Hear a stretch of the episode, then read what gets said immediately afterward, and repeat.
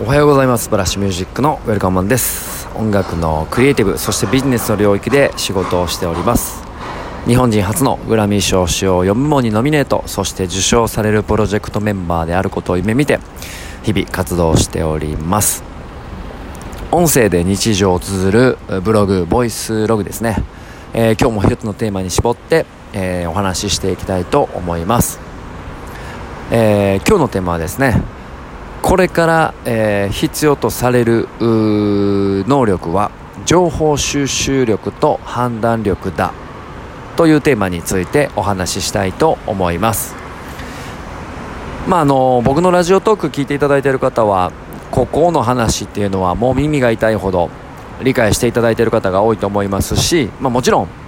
分かっていらっしゃる方も多いと思いますが、えー、まあ、若い方に向けてというかこれから時代を担っていく人たちに向けてのメッセージでもありますのでえ改めて皆さん聞いていただければなと思います。以前ね何かのニュース記事で見てすごくインパクトに残ってるんですけれどもあのー、何やったかな、えっ、と、アメリカのニューヨーク・タイムズの1日の、えー、ニュースの情報量は、室町時代の一一生、一人の人の一生分の情報量だ、みたいな、なんかそんな名言があって、えー、それぐらいね、まあ時代が何百年 ?2、300年？もっとか。えー、それぐらいですね、えー、変わるだけで、情報量の量が一生分、一日分が一生分、これぐらいの差が出ると。まあ、情報化社会と言われていますが、今は本当に毎日どこの情報を取りに行けばいいんだっていうぐらいかなり多くの量の情報が溢れています。で僕個人的には、えー、っと本当に有意義な情報は全て有料だと思っています、えー、ネット上に溢れてる無料の情報っていうのはもう当たり前の情報であり誰もが調べたら出てくる情報なので、えー、知っていてて当たり前。という認識だと思います。例えば僕はあの分からなくなれば YouTube とか Google とか、まあ、ググったりとか YouTube で検索かけたりしながら、えー、知らない情報を手に入れたりとか、まあ、いわゆる勉強をしに行くわけですがこれは何も新しいわけではなく今まで僕の仕事の分野で言うと知っておかないといけなかった部分を改めて勉強し直しているだったりとかえー、再度勉強しているようなものでありますね。でこれから未来のビジネス未来がどうなっていくかこれから知っておかないといけないことっていう新しい情報は、まあ、全て有料な情報だと思ってるわけですね。で皆さんは、えー、っと普段はどのような情報を手に入れ、えー、これはどのような価値がありうんっていうのをセグメント分けれてるでしょうか。まあこれはかなり難しいと思いますがえなんとなくね情報収集している方ももちろん多くいますがあえてね、えー、自分の仕事にとって自分のライフスタイルにとって、えー、自分がこういう風なスタイルでまあうんまあ、セルフマネジメントですよね、まセルフマネジメントしていく上での情報なのかどこにセグメントを分けてやっているのかっていうのを今一度考えてみてください。僕のラジオトークはどちらかっていうとこうセルフマネジメントメインになってますね。普段の気づきをっていうことで、えー、テーマにやっていますので、えー、まあ、こういった話が多いとえー、認識していただければと思います。もちろん僕の情報は無料なので、えー、何も真新しくなく、えー、日々、え感じていることをメモってメモっていたりね、まあ、ニュースから気になったことをピックアップしてただだらだらと喋っている話なのでねえー、もっともっと有意義な情報を出せるように僕も頑張らないといけないんですが、まあ、そういうふうに認識していただければと思います。はいということで、えー、っと今日は短めですが情報収集についてお話しさせていただきました。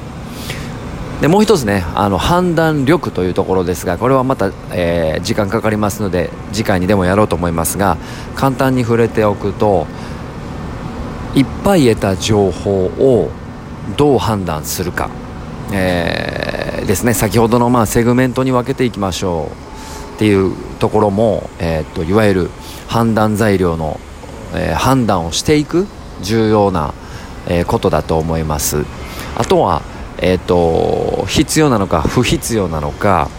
えー、どれぐらいの量を取り入れるか。あとは、えー、そうですね、えその辺の采配、まあ、判断力ですね。その辺の判断力を養うのがこれから非常に重要になってきます。要は情報は手に入るし知識もすぐ手に入る。重要なのはそれをどういうふうに扱うかですね。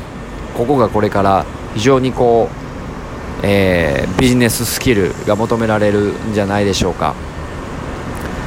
はい。まあ、一つ自分の例を挙げて言うと最近ね楽曲制作をやり始めてるんですけど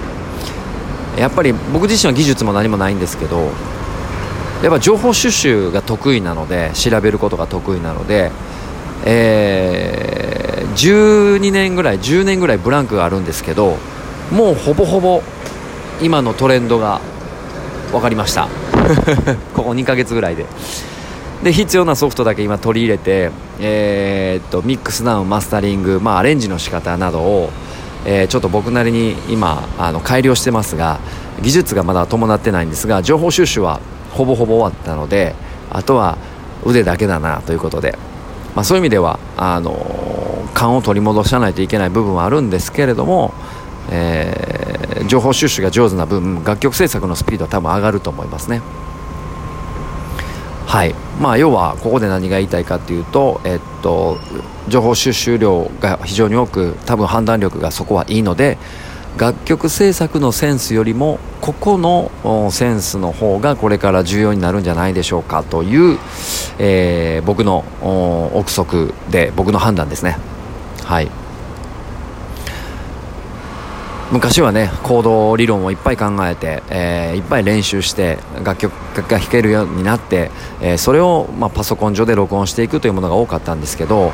もう今はコードアシスト機能要は勝手にコードを生成してくれたりとか、えー、音もね一番トレンドはこれだねとかもうプリセットがすごいいけてたりするので選ぶだけだったりするので、え、技術ではなく知識あですねの方が楽曲制作には必要になってきてるなとつくづく感じています。えー、ということで今日は、えーと、情報量と判断力みたいなあ話になりました。えーと、僕のこのミュージックビジネスセッションというねポッドキャストでは音楽最新ビジネスニュースとかを解説してますので、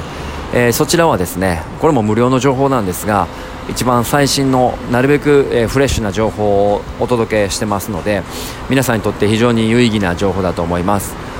あと,、えーとまあ、ブログをやっていたりだとか、えー、いろんな情報をですね最近も発信し始めているのでぜひチェックしていただければと思います。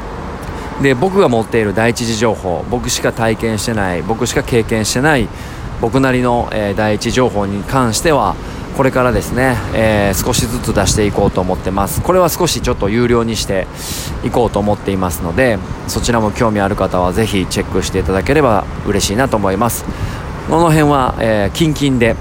あの新しいプロジェクトやえー、これからブラッシュミュージックの新しい、えー、方針、まあ、原点回帰の新しい方針なんですがこの辺もぜひ、えー、チェックしていただければと思います。